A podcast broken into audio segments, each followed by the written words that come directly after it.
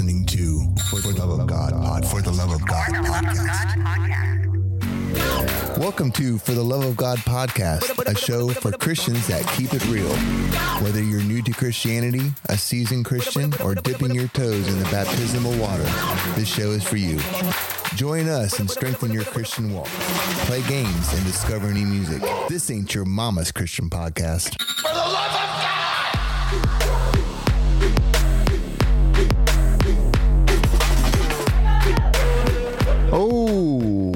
Boy. It's amazing how much that guy's voice sounds like yours. It is mine. Except the Chris Farley one. Fellas, ladies and gentlemen, we are back. Another episode. Woohoo! Woohoo! Rick, Excited. how's it going? It is going wonderful. It is nice to be back in the studios. Indeed. Okay, so on this table that we On this table. This is our studio. thing we've erected as a studio. next to the refrigerator and the sink. And Yeah. yeah, yeah. Yes. Robert, welcome Long back. Break Studios. Glad That's to what be we're going back. to call it. Thank you for joining us next week. It was it went so well. We brought you back for another week. With excellent company like this, it's hard to resist. Aha!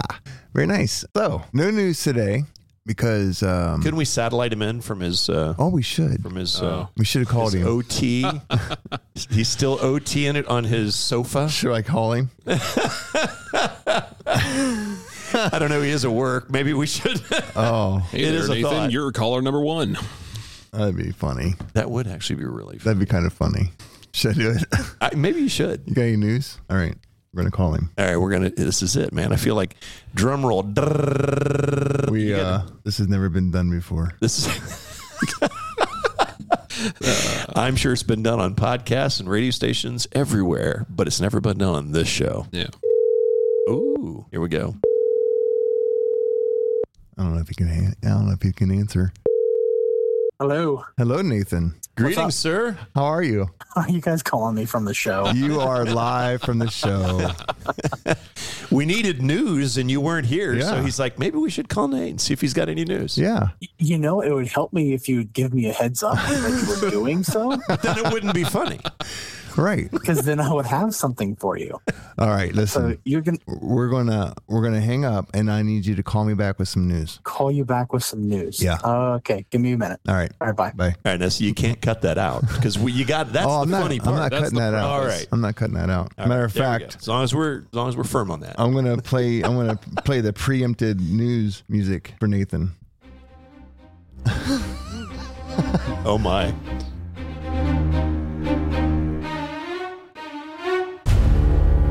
All right.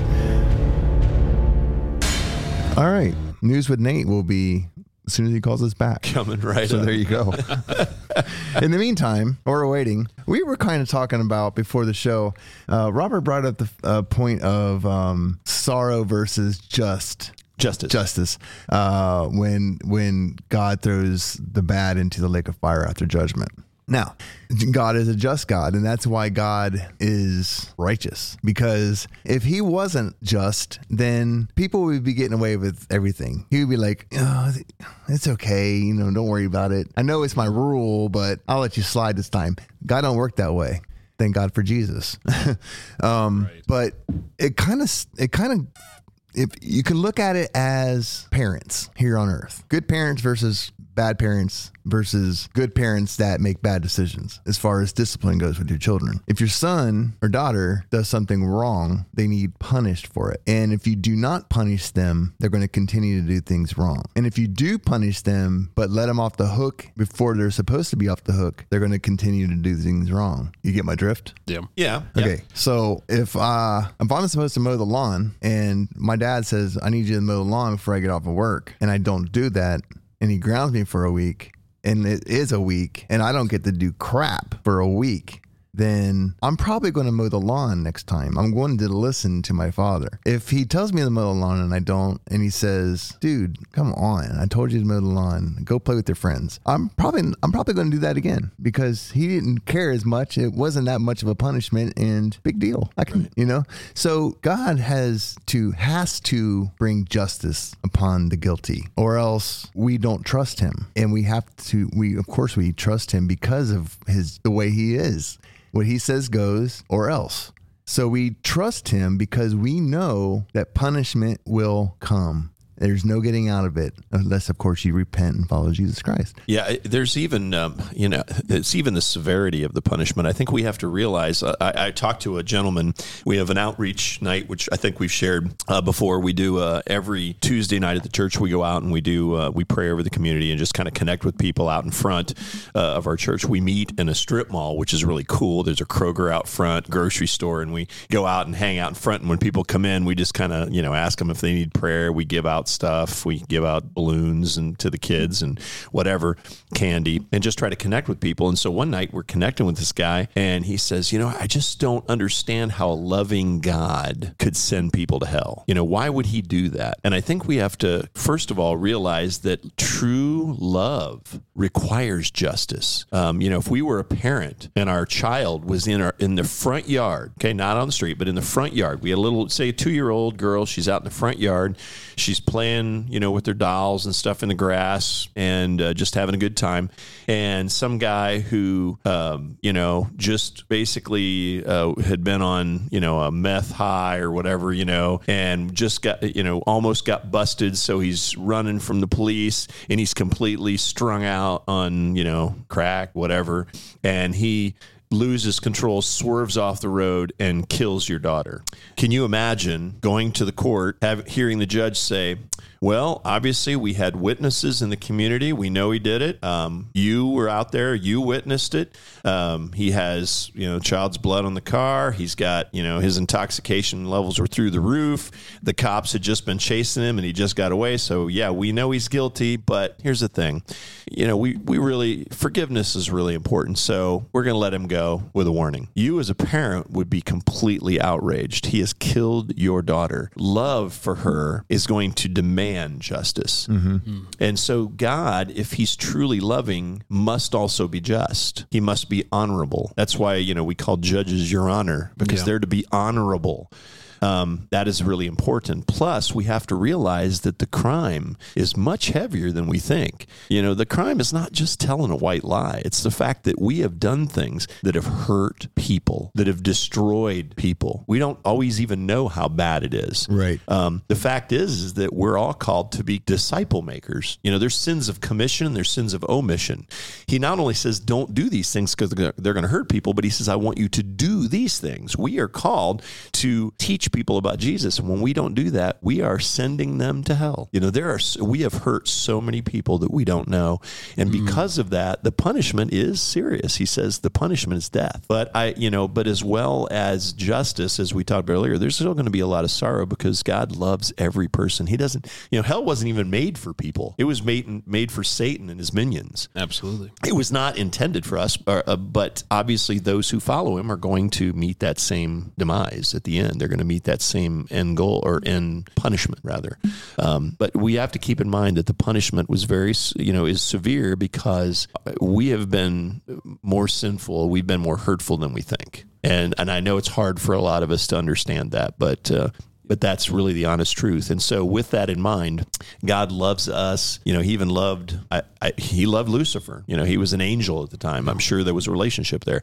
And so, for God, there's going to be a lot of sorrow. Now, This is not going to be a "Yay, you losers go to hell." No, it's like you know, wow, I just hate this. Yeah. But love demands justice. Mm-hmm. Jason, while you were making your example based off of children, and a, a really depressing parallel occurred to me based off of the relationship between ourselves, Satan, and God. And it almost kind of reminds me of like a divorce, you know? But it's like there's a very obvious attitude difference in how the parents are dealing with the children. One is obviously very concerted with weaponizing the children against the other parent in very vicious ways. And it's very toxic. It's a very dangerous relationship. And ultimately, they don't care. He doesn't care about the children. He just cares about using them for getting back at the other parent. Whereas the other one is nothing but grace. Mm-hmm. He's just trying to bring them up out of this situation, but they're caught in between. Yeah, yeah, Interesting analogy. yeah, for sure. I actually lived that. That's that was kind of the situation when I was a kid. So Divorced parents, not cool.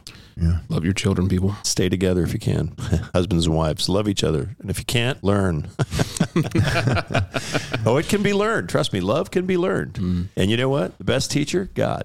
Right? God is love. All those who know God know how to love. That's why he can say that the number one commandment is to love him and love others. Why? Because once we have him, we learn how to love. And that's why Jason and I get along. Yeah. But I'm done. That's the only reason. or I should say that's why Jason and Out of Nate get along. It's an abundance of devotion, his love for you. Um, another thing about justice, real quick, that kind of I find interesting in parallel is that you know people often like to levy justice against God. And they're like, well, how can he be just? He uh, arbitrated on behalf of this person in this way and treated somebody else completely different. Um, specifically regarding the wicked. And in one example, I think about you know the promised land for the Jews. You know they had just been you know prisoners in Egypt and they were just crossing the Red Sea. And, you know, they come under some serious resistance when they're trying to enter the promised land as well. And there's a section of the Bible that a lot of people struggle with, and that there was a wicked generation that they were sent in to basically wipe out. Mm-hmm. And everybody's like, well, oh, you know, how can God ask them to go and wipe out these people? But, you know, God spoke to the Israelites and he said to them, just wait for them. I will allow their wickedness to come into full maturity so that there is no doubt. Mm-hmm. So, you know, sometimes people mistake God's justice or his mercy. They mistake it as kindness for weakness, but it's just patience. Right. And that those who are going to get what they deserve will get it in the time that they deserve it. Right. And we have to understand this side of eternity, uh, there isn't always fairness. No. That's another thing. You know, well, why does God allow these people to have this when they're doing bad things and then he doesn't let me have it? Well, he never promised us justice this side of eternity. He said there would be eventual justice and then everybody's going to get the same punishment that chose to not follow him. Right. And they're, you know, it's, they're going to be judged based on their works. And And in the end, whatever they've, whatever the bad have received, big houses, fancy cars, right. a house full of women, they don't get to keep it. Nope. And they get to um, spend eternity in blame. So, The only lasting thing that you can gain here and still take with you is a relationship with Jesus Christ.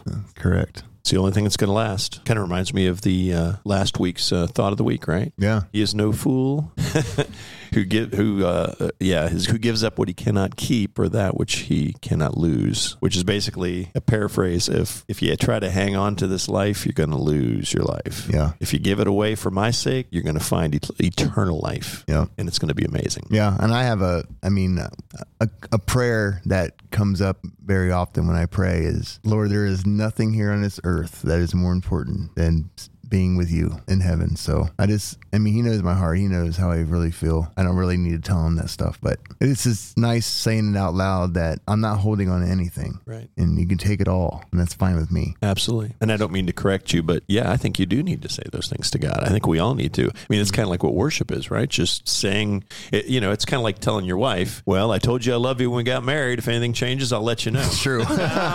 she wants to hear it all the time. You know what? God doesn't need to hear it, but we need to tell him. right. Yeah. He wants to. He wants to hear it. And he wants to hear it. Right. So, yeah, absolutely. yeah. All right. Let's play a game.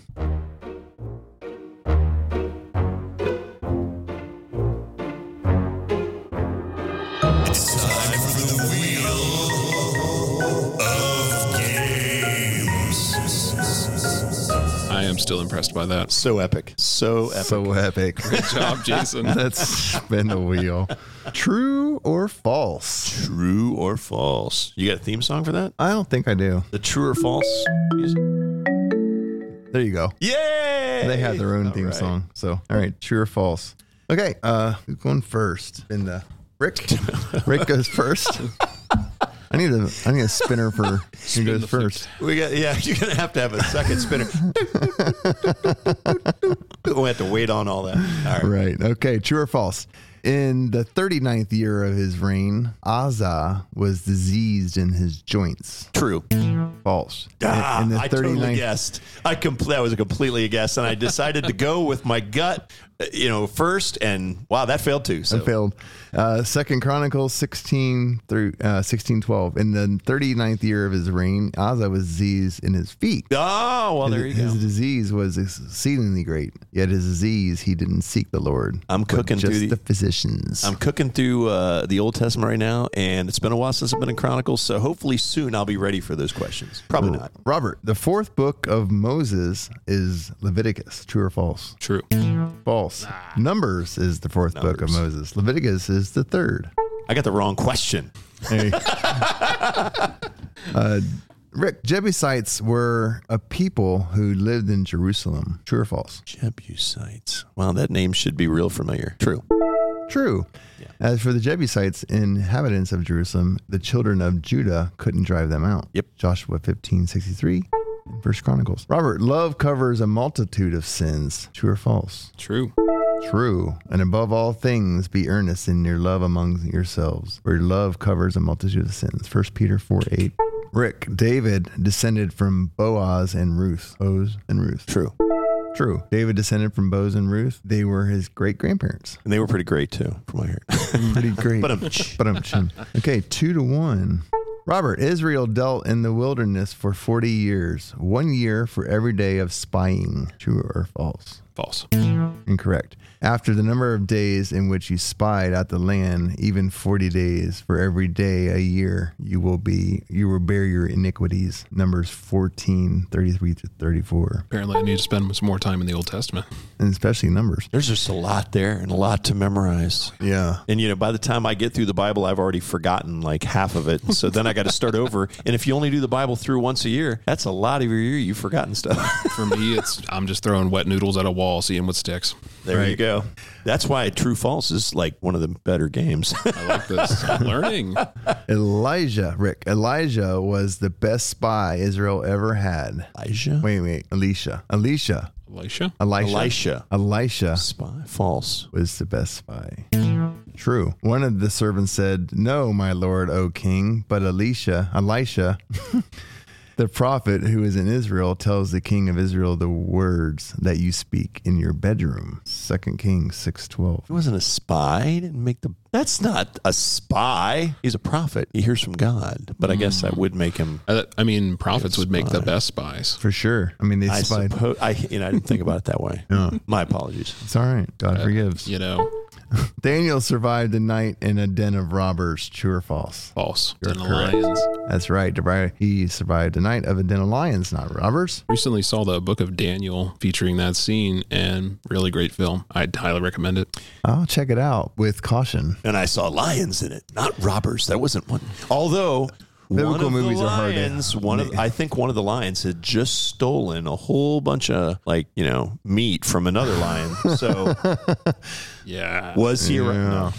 But um, I've I, I've watched I've tried to watch so many biblical movies and they've all been so bad. Yeah, Except for a handful. This is actually one of the good ones. I'm also in that same wheelhouse that there's just not many that really do anything for me. Yeah. that's one of those where you're just like, wow, it's the acting's done well, it's impactful, and it covers the breadth of the topic accurately. So Right. Right. And that, unfortunately, you know, a lot of these Christian films are made by churches and by ministries that are, you know, they don't have a ton of money. And so they, you know, they're not paying these high end actors and they don't have all the high end gear. So sometimes they turn out less. In fact, I, I just watched one recently, uh, the uh, interview with the Antichrist. that's on my list. Really good. It's Makes you queued up right think. but there is a guy on there, that, one of the main actors, and it, it's he makes you laugh, which you should not be laughing during this particular movie. But he makes you laugh because of the poor acting. Hmm. But it's still worth watching, though. So I still recommend it. Okay. Just try not to laugh. Anyway, Uh, whose question is it? Yours? it is mine. All right. Balaam blessed Israel. Balaam deceived Israel. Balaam was killed by Israel. True or false? Those. They all three have to be true or false. Yeah. I feel like this is a trick question. Sounds pretty accurate. I'm gonna say true. True. Okay. All three are true. Balaam did all those Balaam. things. Balaam, Balaam, Balaam. tomato, tomato. Blah, blah, blah. Blah, blah, blah, blah. Robert, not willing to be caught by the Pharisees and Sadducees, Jesus often healed people on the Sabbath in secret. False. Correct. Jesus often healed the sick people on the Sabbath in in the synagogues. He did not fear men. It's almost like he was trying to make a statement. Luke six six through ten. Yeah, definitely. All right. How many more? How many more are we doing? I think we're done. I think I, I was thinking that was the end. What's the score? I don't know. You win. I think it was. I think. I think. I think it's five to four or something like that. or six to Uh, you- five. I think you won by a hangnail. but I, I'd like to. I'd like to just. I'd like to share my trophy with uh, with my friend Robert. It's Oh, gonna be okay. that's that's amazing. I'm Bravo. touched. Bravo. um, Although I'm telling you, one of those lions was Robert. But I, I'm just saying. I, it's just impression I get. okay, so uh, we still haven't heard back from Nathan. He said he got a work call, so we're going to keep on rolling and we will cut in with a news break. I can't wait. Okay, so next, our topic. And the topic of the, we have a topic of the day music? Oh, we have, well, I mean, no, but we can always do the um, gospel break.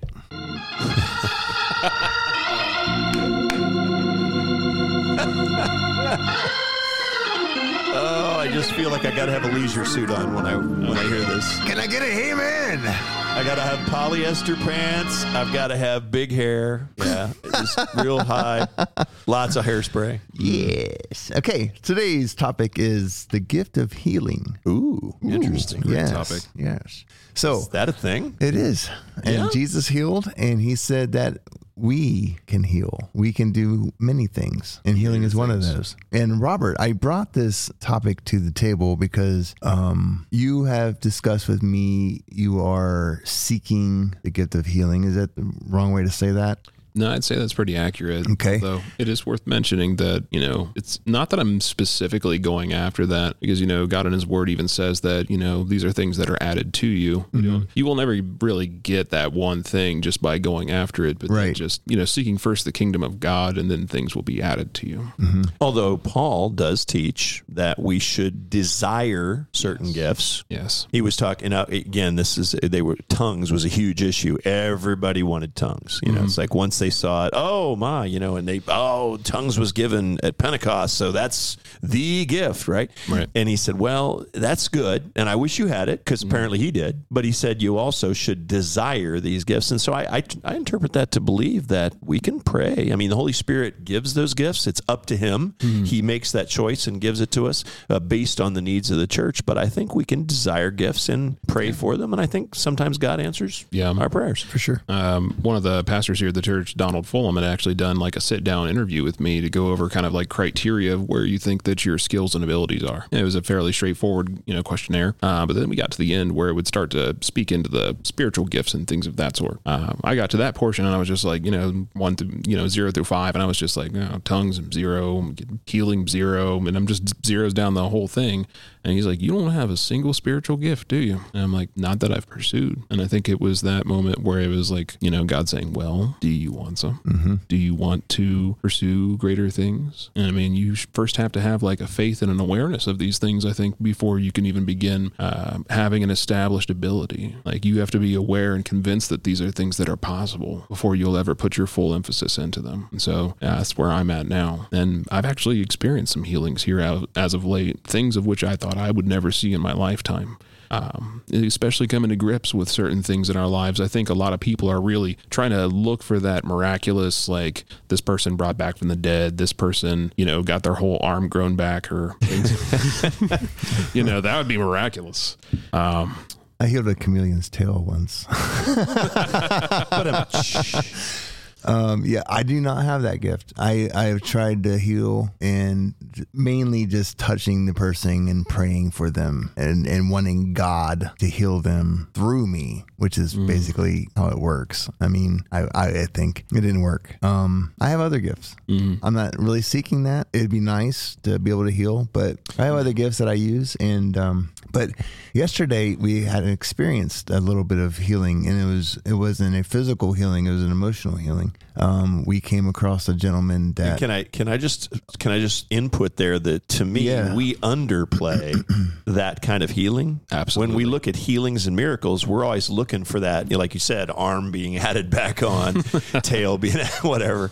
But the fact is, is you know, coming from a psychology you know background uh, in my education, eh, sometimes emotional healings are harder. yeah. you know, can I mean, put the whole body back together, but if everything ain't ticking behind the eyes, Right. So, Well- uh, so I, I guess I'm just saying that there's. I, It's- I I mean, wanna, I want to give you even more now, validity. now that you you're mentioned that, Yeah. I've done emotional healing for people. Mm. And I think we shortchanged the didn't think about concept of healing as mm-hmm. well. And that that was something that was revealed to me yesterday because, you know, it was a very transformative thing that we had witnessed, an event we'll probably elaborate at some point in the conversation, but that, you know, we we often do look for those things, but, you know, like Pastor Rick said, emotional healing is something that people don't often think about it because it's on the inside, but Right. it could be the world of difference to have that Oh. back in their lives. Oh yeah. oh Yeah. yeah. And then uh, let's let's just go one one step further, and, and without f- forgetting your thought, which I know you're not going to. Um, spiritual healing. Yes. I mean that uh, Jesus literally was once asked, you know, well, if a rich man, if it's harder for a camel to go through the eye, or easier for a camel to go through the eye of a needle, I always do that. I always through do the that. eye of a needle than for a rich man to enter heaven, then whoever can even be saved? Notice Jesus' response. He goes, Well, humanly speaking, it's impossible. Right. Right. What does that mean? It means it takes a miracle. It's a supernatural thing. And when a person comes to know Jesus and they are reborn, wow, that's a miracle. It so is. Yes. That's three different healings that we're really talking about here. And I think all of them are valid. Right. Yeah. And spiritual, I would say, has an increasing emphasis on it. Sorry, I didn't mean to derail you. I know you're coming to that thought. Oh, trust me, We're that's gonna my get it. fault. But he's going to get it. We're going to, we're going to. But like, you- uh, Holding on. I think I can. I think I can. I'm gonna keep it. I'm gonna keep it. Uh, like uh, I'd say that even the spiritual healing is like the most transformative of anything I've seen. You know, it's almost like the other healings kind of sprout out from that one. How many people's lives are just completely changed forever just by putting their faith in God? Well, and if you think about it, Jesus did all of those other healings to move us towards spiritual healing because that is ultimately the most important healing. Without Yeah. spiritual healing, we're going to spend eternity in hell. Um, so it is very, very important. And everything else leads us to that point. But we digress because uh, Jason is going to lose it and then his head's going to explode. We don't want that to happen tonight. Okay, so God. Now we weren't going to mention names to protect the folks in the real world. Let's Um, call him Steve. Steve's a pretty name. So God kind of lined things up as He does. Um, uh, somebody I know set up a Bible study, and I invited Robert, and uh, so we were there doing our Bible study, and then it came to the end, and she left. The person that put it all together, and Robert stayed behind the, the for more fellowship. Um, and we're sitting there, and uh, another gentleman came that lives where we were and he was heartbroken. He was going through um a battle between well really a spiritual battle but he has a new girlfriend and in the last few weeks it, it kind of just blossomed this relationship and he's a godly man. He he's uh, he follows Jesus, but when he got in this relationship, and I noticed that Jesus kind of got pushed to the side a little bit, and all his attention was towards this new relationship. And it's a very common thing when we when, when we enter a new relationship. It seems like the most important thing in the world at the time. And and that happens a lot when people find Jesus. They they start that relationship as a new relationship with Jesus and they they're so excited and they're overwhelmed and they're reading the Bible and they're watching studies and they're telling people about it and then it starts to fade. And that that kind of stems with every any type of relationship or any type of new thing you buy. Um anything new in your life is exciting and and fresh. And so you tend to focus that. And what happened is he was focusing on God and then he turned towards this new thing and was focusing on this and, and everything else, God and, and family members kind of got brushed off to the side and he just focused on this one person. And then he noticed things started to unravel way before they should started started to unravel. And he came in with this with this heavy heart and we all prayed for him and and Robert really made a huge impact on him and he basically it came to the point to where he had uh, what would you call it not a I want to say breakdown but it's not really the, the right word Yeah, it's just breakthrough yeah, breakthrough. breakthrough. Um, he completely just wept and and told God how sorry he was and and so I I, I kind of chimed in a little and and said that you had a relationship with God and you put it to the side for this one and it's all the things that are unraveling is because God wants you back. So he's not going to allow this relationship to be more important than the relationship you had with him. Mm-hmm. So he's going to put some obstacles in your way so you can find your way back to him. So I think it was a very moving experience for all of us. Yeah. Yeah. You want to, It was just one of those experiences, first and foremost, that I don't think anybody involved was necessarily prepared for God to use them in that way for that, but that um, I woke up that morning. I had no particular inclination. I just knew that I was going to do things in a certain way. Um, it, it was interesting because I had actually struck out that day to make some attempts to serve God in different ways. I was like trying to hand out Bibles to people at a gas station, some marathon off of, you know, 104. And I wasn't really getting anything from that. But I was like, Lord, I know that you'll use me today if I'm willing. Um, but it was actually this gentleman that received the breakthrough that, you know, kind of taught me something about the whole experience is that, you know, a lot of times we operate um, with the expectation that we're going to help in a certain way and it's going to look this certain way. Um, but that God showed me in that moment that sometimes just being available and letting Him come up with the creativity for how that happens is important. We can have expectations for how things should look, but ultimately, God's the He's the architect. Mm-hmm. Yeah, I think sometimes we forget that that he is doing the work. You know, we just have to join him in his work. Absolutely. And that was my big takeaway from it. You know, I didn't expect it to be something, a situation that spoke directly to me as well as to him, but it was definitely like lessons learned from all around. And, you know, I'm just holding this guy and he's just, I feel like it spoke to a lot of people there. I didn't even know what was happening until it was, but you just, the spirit calls you to do something, to pray something. And I'm just holding this weeping man on my shoulder and he's just letting it all out. I'm just really happy to be used by the Lord in that capacity. You know, it might be my hands that do the healing, but it's God's power, His mm-hmm. compassion. See that that kind of lets me it lets us know. what- You know, you mentioned it was just really moving, right? Yeah. Think about think about why it would be moving. Number one, I mean, it just feels good to see somebody healed. Obviously, unless you're just evil. I mean, you know, it feels. Well, that's great for him. yeah i mean it feels good to be used to you know in the middle of all that but uh but think about the power that was in the room it was the holy spirit acting Yes. and you were in his presence and he was you know I- it's hard to put these in human terms but you know because he's always available he's always there there's no place that he's not the bible says but he's amped up Yeah. Yeah. and you're focused on him mm. and what he's doing, of course you're going to leave being moved. Yeah. How can you be in God's presence and not be moved? What are the odds that God was there at a Bible study, you know? So I, I, I fully believe that over the course of a week, God lined all this up because, okay, let's just look at it like this. If we didn't have the Bible study, it'd have been a normal day. We would have been up in our room doing what we're doing. Um, but it came home dealing with this issue by himself, locked himself in the room and just been depressed and, and, and who knows what things lead to. But at that particular moment that we decided to have a Bible study on a Monday, which we've never done before. And Robert was there, which he's never been there before. And this gentleman comes home in need and um and all the pieces were there to fulfill that need. And It's almost like the situation was manufactured in a way to show. it was spiritually manufactured, absolutely. Yeah. And why Like- wouldn't we expect that? God Yeah. is the great orchestrator. And for anyone who's dabbling in this sort of like coincidence in their life like that, which I don't believe in coincidences because of things like this, Right. Um, you will see those kind of things happen in your life. There's no credit to which you could lay at the feet the things that have happened in the order they have, but you can tell after experiencing this with God, you know, after a period of time, you just start to recognize these things and you just see God's fingerprints all over it. oh yeah. And you're just like, wow, you were so good that you would come to him even when his heart is hardened against you with forgiveness fresh on your lips. Mm-hmm. Like you can't wait till the words leave your lips to say, I forgive you. Well, you know, the Bible says that God causes all things to work for the good of those who love him. How does he do that?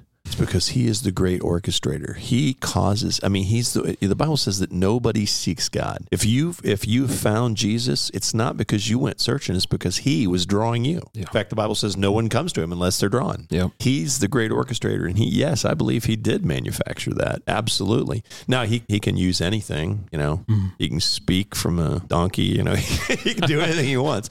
But he, I think he manufactures those things all the time. And of course, the more tuned in we are to the Holy Spirit, the more he's going to be able to to use us in those situations. hmm Yeah. And I'm very thankful that you were there because the results have been completely different. I'm thankful for God for putting you there and putting it in my heart to invite you over and everything, you know? So Thank you for opening your home. absolutely. Just sad I didn't get to witness it. Can't be everywhere all the time, right? But hey, uh, can we address a couple of those uh, issues that came up since we're talking about uh, healing? Please. Um, a couple of things I think that we need to be aware of, uh, and and I'll start with uh, you know Robert. You said that um, you did this you know kind of inventory of your spiritual gifts, and you felt like you didn't have any. I I firmly believe uh, the, the Apostle Paul says that every believer, you know, he's talking to believers, and he said each one of you has been given a spiritual gift. Just because you have it does not necessarily mean you know about it. Right. Just because you have it doesn't mean that you have, you know, grown your faith enough to use it. Right. And of course, so that that doesn't necessarily mean you didn't have one or don't have one. It just means you might not know what it is. So I think we need to keep that in mind. There, there are. I've seen people. Uh, I, I knew a woman who and this is even one that you wouldn't suspect. Usually, if you can, if you can't carry a tune in a bucket, you're probably not going to be on a worship team or in a band, right? Right. Well, she couldn't carry a tune in a bucket, and she struggled, and she she felt God saying, "I want you to try out for the worship team." So she, in obedience, tried out for the worship team, and it was hard on my ears and everybody else. And uh, we recorded it, and when she heard it back, she said, "Oh yeah, I'm definitely not going to do this." And so, um, our, it, the long story short is that you know our policy at the time was if you think God's called you on the team, you're going to be on the team. We're just going to help you grow it. Right. So uh, you know, so she she calls me up and says, "Well, I'm not going to you know I'm not going to pursue this any for, any far, farther." And I said, "Well, wait a minute. Do you feel like you wanted to do it because you just wanted to be in front of people, or do you really believe God wanted you to try out?" She said, "Well, I believe that God wanted me to try out." And I said, "Then don't you owe it to yourself and to God to just experiment with this? You know, maybe it's a seed form gift. Maybe He's going to develop it in you." Right. That's an She's- excellent analogy. So she said, "Oh well, you know, I'll I'll pray about it." Well, she ended up doing it. Um, she ended up going for vocal lessons. She got involved in church with uh, a a quartet. She got uh, kind of a, woman's quartet. This is back in the '90s when female like pop quartets were still a thing. Um, uh, she led worship in the children's ministry just to use you know whatever gifts she may or may not have.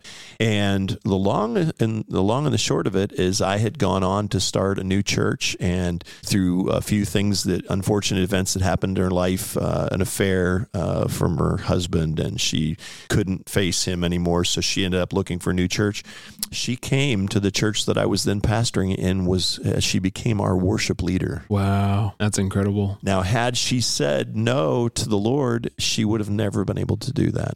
So, uh, I guess what I'm saying is that just know that sometimes, you know, these are not, when you take these spiritual gift inventories, they're not always very accurate. Um, you, you really have to do things through trial and error. In fact, um, in fact, I want to encourage you in all of the spiritual gifts. The best way to find out what gifts you have is to manifest all of them. You say, well, why would I do that? Isn't that wasting time? Absolutely not. Are we not?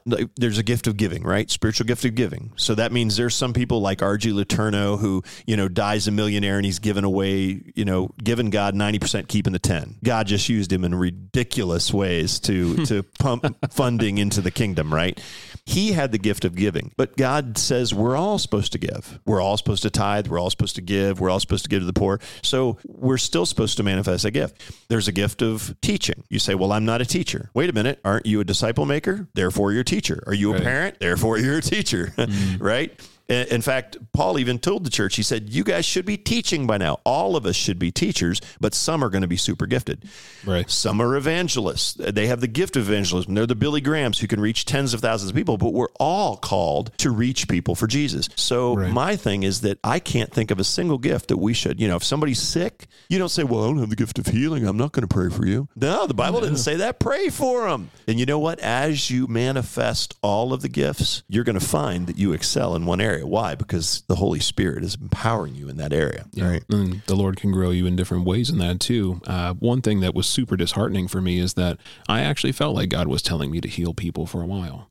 But I had always kept it in the quiet of my heart because I'm just like, ah, it's it's kind of it was a soft thing for me to be vulnerable enough to like put myself out there like that. Right. You know, for me to go up to some stranger and be like, You have a hurt. I want to help. Let me pray for you. You know, Jesus didn't stop healing when he passed away and then rose again. He heals through us now. That's right. So, you know, it takes a lot of guts sometimes to put yourself out there uh, and repeatedly suffer those disappointments. But that's what it looks like growing your faith. It means that despite how you may look, what might happen to your reputation, you know, we're to be fools for Christ, you know? So it's just, uh, Well, that's part of your growth too. yeah, it's like, how else are you going to develop faith unless you act in leaps of faith? Right. That I mean, that's uh, I've shared this before, but you know, if you have ever read the book on John Wimber and how he started the Vineyard Church, he was not. He was more of a Baptist kind of guy and didn't really believe in all of these gifts.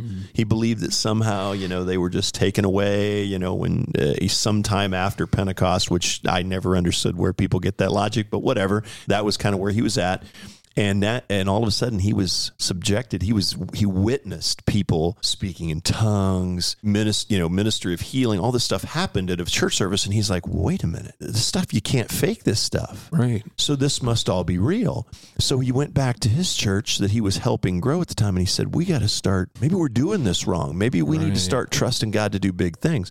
So you'd think, well, okay, God just blew it up. No, no. They went in his book, he said it was hard. They started stepping on faith and they would pray for people's healing. Nothing would happen. Yeah. Now, is that because God failed? No, it's because their faith wasn't there. Remember, Jesus said it's by your faith. Yeah. They weren't really trusting. And so he said uh, they went through a lot of failure for several months until all of a sudden Oh, it started to pop, and all of a sudden people started to be healed, and everything went crazy. Looks like so it looks like we got a news here. oh, we got a news break. Hey, Nathan. So I hear you need some news. Yeah. Hey, Nathan. Okay, well, I think I can hook you guys up. All right. What it's you got not for us? It's not exactly Christian news, but it is news that is impacting Christians. So, one of the things you've probably noticed when you go to the grocery store recently, um, or any store for that matter, is the growing number of bare shelves. Have you have you guys seen that? Mm-hmm. Okay, You mean shelves for bears to buy stuff off of? exactly. I'm, I'm Sure, glad you Big understand. Bear Okay. was closed at night. Honey. Yeah, Big Big Bear closed a long time ago. That's right. So, uh, essentially, there are se- several significant setbacks and bottlenecks in the shipping industry.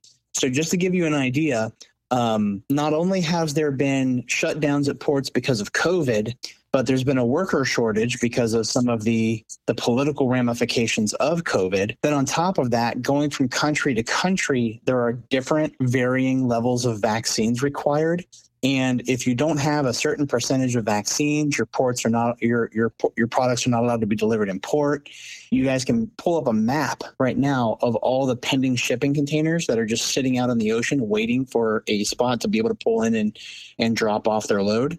Um, but as a result, supply chains are stretched to the limit, and it's causing shortages. Mm-hmm. So I, I know when I went to the grocery store the other day, I, I, I was noticing that several several shelves of popular products were completely barren, and it kind of felt like we were living in one of those socialist utopias you hear about. Um, but it's it's kind of scary to think about the implications of this. So it's, it's a good idea to make sure you stock up, have a little bit of extra everything that that's easy. Like get yourself an extra bed of rice. It may not taste the greatest. It may not. It's easy to make, and it'll give you calories if if the worst case scenario comes around. But these types of delays don't appear to have any short term solutions. So um, when you add to that that truck di- truck drivers themselves are also facing complex quarantine guidelines and requirement testing, that's delaying deliveries, and it's just it's adding and adding and adding, and there's a large amount of burnout in the delivery and shipping industry as a whole, which is causing many workers that that you're relying on to threaten to quit or have already quit. Yeah, and I, there's rumors of uh, trucker strike too. That does not shock me. Um, I know that companies tend to start usually stocking up for in October for the holiday season, Mm-hmm. but because the supply chain is maxed out trying to deliver long overdue orders, it's causing issues where there will be a struggle to pay for the rising cost of goods that are not going to arrive in time for Christmas. Right. So get your shopping done early and be aware that there are long delays. I wouldn't I wouldn't wait till Black Friday this year. Yeah, No. I'm a little terrified of Black Friday this year. Yeah. Now, Every now, I, I, you know, I'm getting, I'm listening to your news, Nate, and I'm thinking uh, the next time you do news, you're going to start saying, due to all of these uh, cargo ships that are out there, piracy is on the rise. you know, I just bought a boat yeah, and a grappling hook. those those cargo ships they hold eleven thousand shipping containers each. So you're in the food industry, Jason. You uh, you've probably been see- seeing some of these shortages firsthand, haven't you? Oh, absolutely. Um, a couple weeks ago, I had to order short ribs for a party, and there wasn't any available. They shorted your short ribs. They shorted them. Um, matter of fact, the only short ribs that were available for me to get were frozen, and I buy fresh, and um, so I had to use frozen. And uh, and then a week later, they got like six cases in, but it's usually abundant. I mean, there's never been a problem. Um, And there's a lot, and that that's just one example. There's many examples where products are not available, or I get a case of cucumbers and they're spoiled, and I can't even use them because they don't have enough fresh to sell me. And it's just it's every every week, every single week, I'm dealing with product not available, bread, everything, meat, especially meat. Meat's hard to get, and um, I had fish I, I called uh, I needed a certain fish. I mentioned this maybe a couple months ago that I had to call four different places to get this fish before I can finally find some. They just they just could not get it. Well, maybe you take Nate's advice and, uh, you know, well, we don't have fish, but uh, here's some rice. Yeah. It doesn't taste so good, but right- it'll, it'll give you calories. Yeah. I'm I'm sorry you've had a bad experience with rice, Nathan. I'll, I'll have to make you some good, really good tasting rice sometime. there you go. Well, I'd be willing to give it a shot, but I'm I'm still stuck on the idea of the short ribs because now I'd be worried about you passing those side eye glances at people who are under five foot two or something like that. Think it's bad enough. But um, But um, so there's been a lot of those today. Jason did call me last week and asked me if I was really fond of my dogs, and I didn't know why, but maybe it was just looking for meat, I guess, ribs. Well, Nathan, That's thank not chicken in the chicken chow mein, Rick. you. right. that's a chow in the chow mein. Well, thanks so much for taking time out of your busy workday to uh, bring us the news. Uh, glad to do it. Talk to you guys soon. Okay, thank you. Thank you, Nathan. Take care. Bye. Bye. Well, So well, that was pretty it. interesting. Now, I don't know where we were at. We were in a deep thought there too. What was it? We were talking about spiritual gifts, and I was saying something that was probably mumbo jumbo. I've been talking too much tonight. Yeah. What was I talking about? Uh, it was all really good things. it was. Uh, we were talking about. Uh, Uh, I think it's important for us, I guess, just to hit on again. Can you expand upon your correlation between faith and how it powers gifts? Oh yeah, that's where we yeah we were heading that way. Oh yeah, we were talking about John Wimber and the yeah yeah yes thank you. Um so yeah in his story, basically you know they went months. He said where just things weren't happening and they some were getting discouraged, but others dug in and they just mm-hmm. kept on. And they're like God, we know that you can do these things and you want to do these things. If it's you know if it's not happening, it's us. And so they just kept pressing in and, and praying and and worshiping and studying. And eventually they started having these little breakthroughs and then every breakthrough would cause you know more faith which caused more breakthroughs. And before you know it there was people speaking in tongues people healing mm-hmm. you know all kinds of stuff and so I really think that uh, it really is important for us to to believe. Jesus said it's according to your faith. How many times did he say that? Yeah. He, you know, he would go to somebody and say, "Do you believe I can do it?"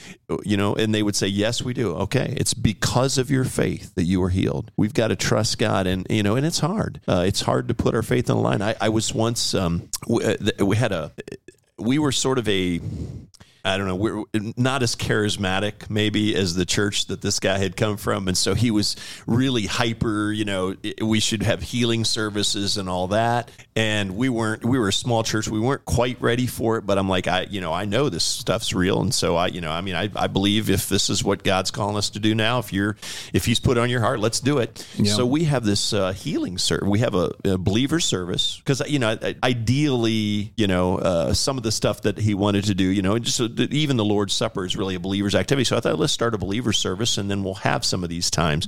And so we had this time and he had a, he had an issue physically that he needed healing for. Right. And so I said, you know, this is your time to come forward. And he was the one that wanted this because he believed, you know, that we need to do these healings. Well, we got there and I opened up the floor and I looked at him and he just looked at me and he shook his head no and looked down like, no, I'm, I can't do this. Why? Because he was afraid mm. that it wouldn't happen and that that would destroy his faith. We ah. cannot we cannot be that way. We've got to boldly, you know, we've got to boldly pray for people, boldly ask for prayer and believe. And if it doesn't happen right away, dig in, press into God. Yeah. And it's sometimes the faith of the recipient, too, that contributes to the, the process as well. Absolutely. You know, like a parallel that I see a lot. I work in a medical building. Um, I won't mention it or any names or anything, but uh, one thing that kind of becomes like a universal concept for us is that, you know, I work around a lot of doctors, and no matter how good the doctor is or how long they've gone to school,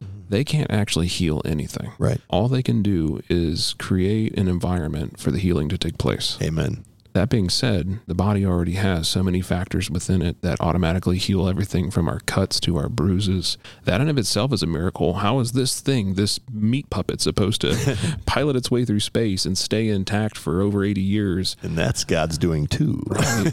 so, you know, if there is a gift where you're able to act on these people's bodies and stimulate these natural healing processes, mm-hmm. you know, sometimes it's impactful of the faith of them. Um, one thing that actually kind of fills me with even more faith in those situations and the disappointments that some people might have when they're trying to act out in faith and healings for people. I've actually saw one person. I won't mention his name, but um, he actually did something really interesting. He would put his hands on somebody to heal them. And after he did what he needed to do, he saw that there wasn't the intended result that he wanted to have. Instead of being disheartened immediately, he had a confused and perplexed expression on his face. Mm-hmm. He had so much faith in the re- result happening based on his healing. He had so much faith in its happening that he put his hands on the person again, like he was like unplugging something and plugging it back in. Like it always works. It always works. Yeah, it's bad connection here. What the what in the world? yeah wi-fi's off or something. But it was but I, I i liken myself to that faith now or at least i try to lean into it that my faith should be like that that even when things don't work out the way we want them to we're not trying to play damage control for god or for ourselves. Um, and if there's any encouragement i can offer you it's that you know it's if embarrassment is what you're worried about when it comes to acting out in faith it's really hard to embarrass a humble person. Yeah, I agree. And you know, even Paul, he had he had so much faith. The Bible says that literally he would walk down the street, people would touch him and be healed. Mm-hmm. Okay? People would touch things that he's he had touched and they'd be healed. Yet he went to God with some sort of thorn in his flesh, which we don't he didn't describe what it was. Could have been anything, okay? And three times he went to God, and God said, My grace is sufficient. So he told him no. Mm-hmm. Sometimes God is going to say no. But even then, we're getting an answer to prayer. It's just God simply saying no. But that doesn't mean we don't have faith. We say, okay, that was God's will, and we move on and we press in because we know that ultimately God wants to be glorified and He wants to do things through us that we can't do on our own. Yeah. And He says He's going to do it. Mark chapter 16, verse 16 says, you know, uh, actually says, anyone who believes and is baptized will be saved, but anyone who refuses to believe will be condemned. These miraculous signs will, not could, but will accompany those who believe. They will cast out demons in my name. They will speak in new languages. We're talking tongues here. Mm-hmm. They will be able to handle snakes with safety. They will, if they drink anything poisonous, it won't hurt them. They will be able to place their hands on the sick and they will be healed. Now, I don't believe this is any sort of exhaustive list. This is just random. Going to be miracles. That's what he's trying to say. he's like- I'm going to do something amazing through people that believe in me. And who sets the limitation on miracles? Like, who says what can and can't be done? I'm sure he said there would be greater miracles than these. Right. Uh, and I'm just like, that could be anything. That could be stuff that you can't even imagine. That would make just a world of difference to a believer or a non believer anywhere in the world.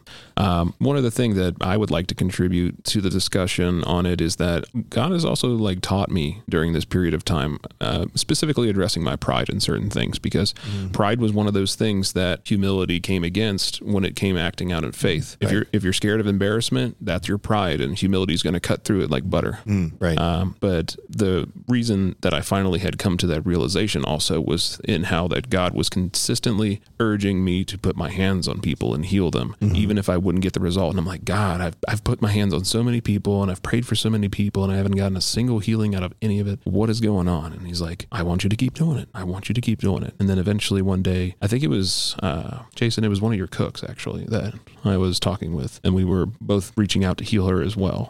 Yeah, Michelle. Yeah. Um, and then God spoke to me like on the other side of the counter after we put our hands on her. And I'm like, God, you know, this would do wonders for Jason's faith. And that would do wonders for my faith and for her faith if you'd let it be so. And he's like, Yes, but you must consider that it's my glory. It's my glory to have. It- Observe this. If you succeed, what was the first thing you were going to say? Right. Look what I did instead of look what God did. Very, very important. Humility, faith, you know, those are two big factors. I, and anytime I see like a, a you know, supposed TV faith healer, and it appears to be a person full of pride, I'm thinking, you know, that's just fake.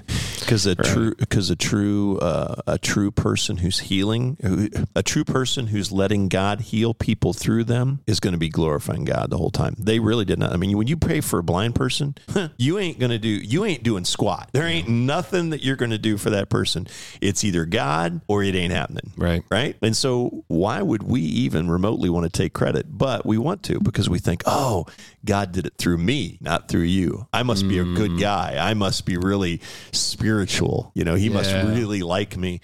You know, that's such bunk. Yeah, And- that's a and if- good word for it. And if our It's if our bunk. attitude's that, we're going to stop a lot of miracles. Yeah, we. I, I can personally attest that a lot of times we do get in the way of our own blessing, and if mm. we're not having areas of healing in our lives um, or areas of giftedness in some aspects, I think it is also due to the fact that God says that He resists the proud but embraces mm. the humble with His power. Right.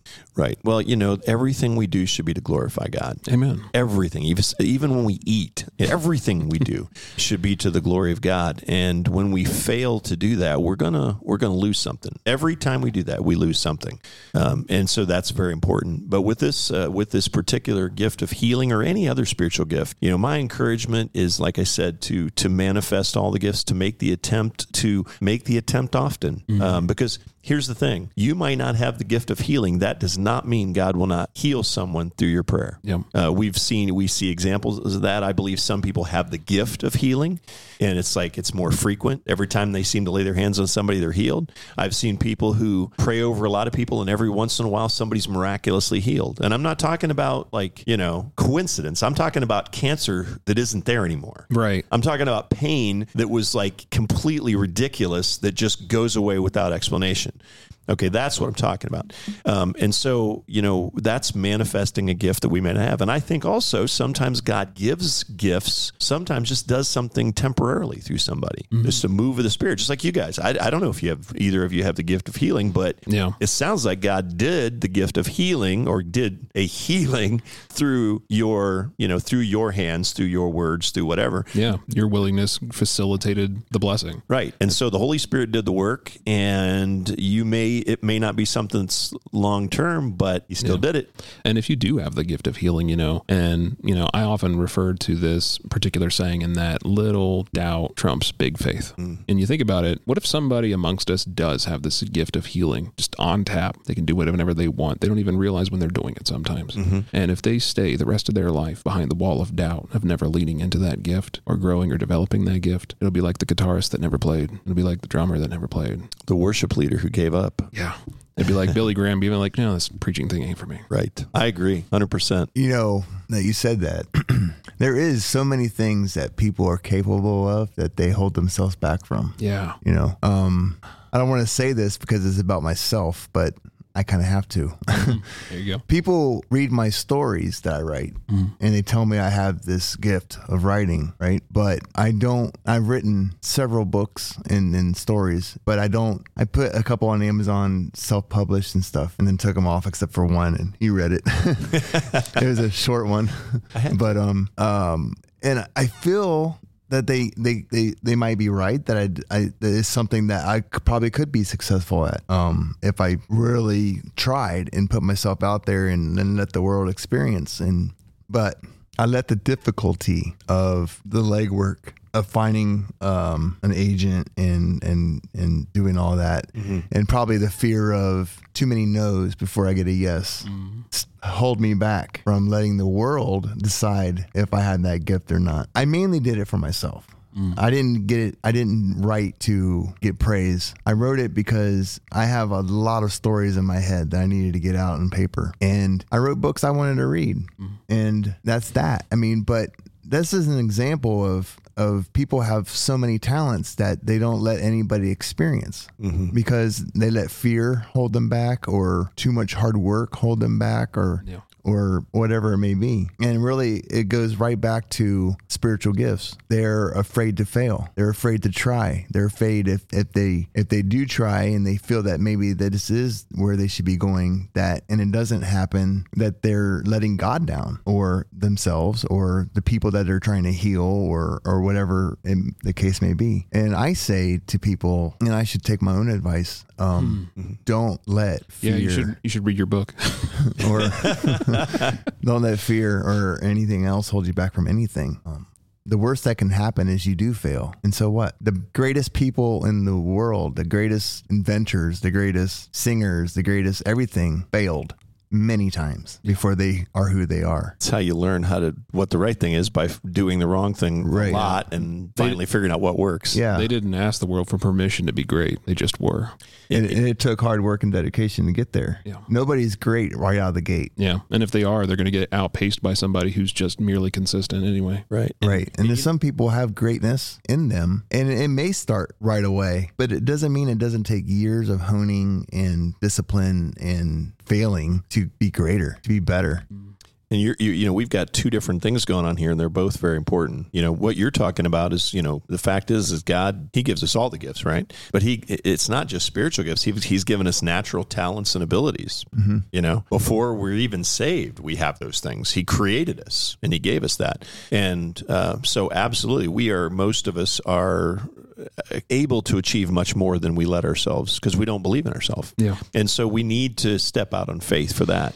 But when we go to spiritual gifts, now that's a whole new level because it's one thing to say, I don't believe I can do it. I don't believe I'm good enough. That's one thing, which is probably not true, but that's one thing. Okay. Yeah. But it's another to say, God, I don't think you're powerful enough. I don't think you can do this. Yeah. The Bible tells us that he is able to do infinitely more than we would ever dare imagine or ask for. So maybe it's time for us to start daring a little more mm. and start trusting God to do big things. Jesus said, You those for those who believe they will do even greater things than me. Maybe it's time for us to stop dumbing that down and saying, "Oh, he meant Maybe it wasn't a mountain that would be thrown into a sea, but Right, or you know, oh, well, what he meant is that you know, in the you know, in the end times, there's going to be communication. So you instead of reaching a hundred, you might reach ten thousand because of communicate. I think all that's true, but you know what? I think he was also saying, you know what, you're going to do miracles because he already said that we were going to. He told the disciples, "You think this is a big deal? Wilting this fig tree before your eyes? You guys are going to do even greater things than that." It's time for us to start trusting God for it. Now, again, it's not so that we can get glory. It's God. If it doesn't bring glory to God or help people to know God, then God's not in it. Right. But if we're if we're desiring gifts, and there's nothing wrong with that because Paul said to desire gifts. If we're praying for, asking God for gifts for the sole purpose of growing His kingdom, and we do it in humility, as you pointed out, Robert, and in faith, I believe God can do amazing and wants to do and will do amazing things through us to bring glory to himself to grow the kingdom. And here's the thing. Yeah, it takes humility and yeah, you don't get to take credit, but guess what you do get? You get to experience what you gentlemen experienced last night. You get to be a part of God doing something amazing which is moving, which is fulfilling, which is satisfying, which also builds up eternal treasures, right?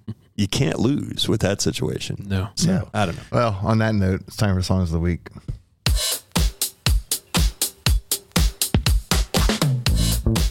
Break it down. Oh yeah.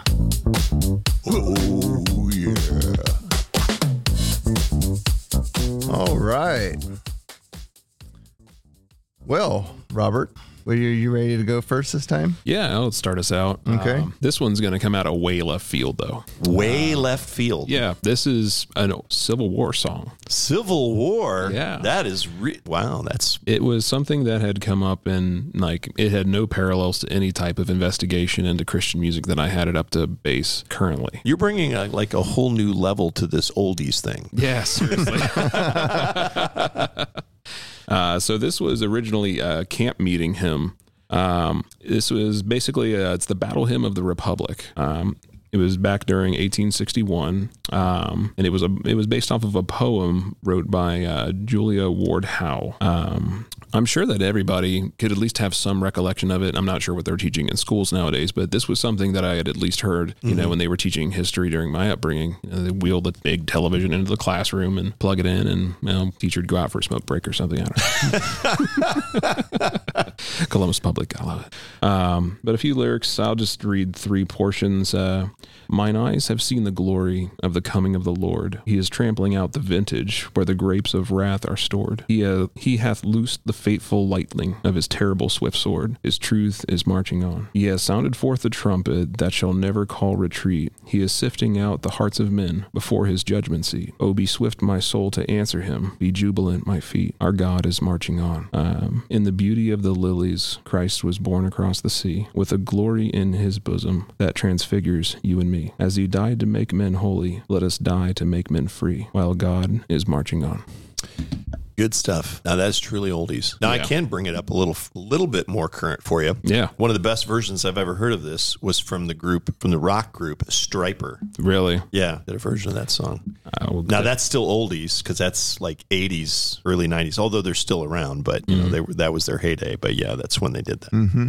Good stuff. Well, my song is "Because He Lives" by David Crowder Band. Um, he's a, he's such a good artist. I would love to see his. Con- if he comes around, we'll run. We're going. I've seen him before, It's and a I'd go thing. again. Uh, God has sent His Son. They call Him Jesus. He came to love, heal, and forgive. He lived and died to buy my pardon and empty the grave. An empty grave is there to prove my Savior lives. Because He lives, I can face tomorrow. Because He lives. All fear is gone because I know he holds the future and life is worth living just because he lives. Now, see, I don't know if you know this or not, but that is also an oldie because that part of it is actually from a hymn because he lives. Is it? I think he's added to it, yeah, but that's actually a hymn from who knows when. I don't remember when all hymns are made, but maybe probably older than even uh, his song. well, are you going to bring us current or do you know, have an old well, one too? I actually, uh, you know, last time I brought in, I brought up a brand new song that was kind of more rock oriented. So I thought, okay, I'm going to try an oldie. But you guys have made this like, I mean, this is like yesterday compared Look, to that stuff. stick to the theme then. Well, my oldie really, I think, comes from 1991, which is really not too old, uh, you know, compared to y'all's. But uh, this is a uh, the song is called "Wishes." Uh, it's a, by a group called Out of the Gray, and uh, I picked it because it just it really spoke to me, and it just out of nowhere, literally in the last couple days. It came to my mind, and I couldn't remember how it went, but I remembered the impact the song had on me, and I had to go look it up. And it just I listened to it um, yesterday, and it just kind of I was back into that groove again. And here's why: the whole song talks about you know. For all of you who know Christ, think about the people in your life that don't know Jesus and how much you just wish that somehow they would just get to know him so that you know that when they go to heaven and when you go to heaven, you're going to see them there. And that's what the song is called. It's called Wishes. And, and uh, with some lyrics here, I'll just share some uh, brief lyrics. Do you know how much I really love you? I wish I knew how to show you more. I do so much thinking about you, but keep to myself what I'm waiting for. So many things that I should say, so much I would change, but I would let these wishes go, push them all aside. If there was one thing I could know for sure, tell me that when this life is over, I will see you there on the other side of heaven's door. This means more to me. It's the most important thing. This is my wish for you. And I remember hearing that song and thinking about all the people in my life that I just wanted to know the Lord, you know, and I, I, I thought of my young kids and how much I want them to know the Lord at the time. Uh, and she said, she, she makes the, this important statement there that if there was just, you know, one thing, there's things I should say, she said, you know, there's, there's so many things I just kind of wait on. I don't say, and I probably should. And that's kind of what song talk about. So let this song be an encouragement to you, uh, not only to pray for the people in your life that don't know Jesus, but you know what? Take a step of faith and start saying something because time's running out. We don't have forever. So, and it's a catchy little tune too. So check it out. Good guitar work. For sure, yeah. How's the drums? I, I'm sure they were good. I know the bass player was the, you know, I can't think of his name, but it was the bass player that played with Whiteheart there for a while. Um, really, really good bass player. So I'm sure they had all good musicians. Right on. I, I was kidding. Okay, final thoughts. Final thoughts. I'm so sorry. I'm not there. All right, here we go. So um, here's the final thought for today. Comes to us out of uh, 1 Corinthians chapter 3, verses 12 through 15. And it simply says this On judgment day, fire will reveal what kind of work each builder has done. The fire will show a person's work the fire will show if a person's work has any value. If the work survives, that builder will receive a reward. But if the work is burned up, the builder will suffer great loss, and the builder will be saved, but like someone barely escaping through the flames. Paul was talking about here, he was talking, it was in the context of talking about how he was building on the foundation of Christ and, and doing, using his life to build the kingdom. And he said, one day we're all going to stand before God and we're going to show what we built. Some of us, we've built careers, we built hobbies, we built baseball teams, whatever. And that stuff's going to burn up. And yeah, we might be saved, but it's going to be like like escaping through flames uh, of a burning, you know, building. And he said, You're going to suffer great loss. So, you know, faith without works really is dead. If we are Christians, we have to go out there and build. And Revelation 12, uh, 22 12 gives us a promise Look, I am coming, Jesus said bringing my reward with me to repay all people according to their deeds. So, you know, guys, time's running out. Let's store up some treasures in heaven. Let's do something. Let's build like a true uh, builder of, a, of the kingdom of God and do some things that's going to not only be satisfying and fulfilling and rewarding on this planet and let us have some of that feeling of the Holy Spirit working through us, but something that's going to last and make a difference in lives for eternity. Amen. Amen. Awesome. Okay. Well, Robert, geez, man, thanks so much for joining us again. Um, he's. I, I noticed he's already up and you know got his jacket on, trying to run. No, I, he doesn't really. he's like, thank God this is over. Look, no, uh, like a church, the studio door is always open. So anytime you want to come back, anytime you want to come back and join Such us, such a great compliment. I appreciate the. Uh, yeah, it's uh, it's always available. So I mean, no invitation needed. Just say, hey, what are you guys talking about tonight? I'm going to come in. Come on in folks that's the show. Uh, that was that was a lot of fun. It was um, very insightful and i hope you learned something from it and do not hold back. If you want to explore those gifts that the Holy Spirit has laid in you, um, please do because Amen. God is waiting on you to use them. And that's that. So go to the website for the love of God podcast.com, explore it. We have music on there. We have, if you want to leave a donation, can. If you want to leave a message to play on the show, uh, a small testimony or just say hello and you love Jesus, do that. And we will see you next week. Fellas, it's been real, but we got to get out of here. and uh, dinner's on the table. Got to get out of here. Dinner's on the table. Thanks for joining us. Say good night, Rick. Good night, Rick. Good night, Rob. Good night, Robert. You don't go by Rob, do you? No, just Robert. Call him anything but Just late for my dinner. name is fine. good night, everybody.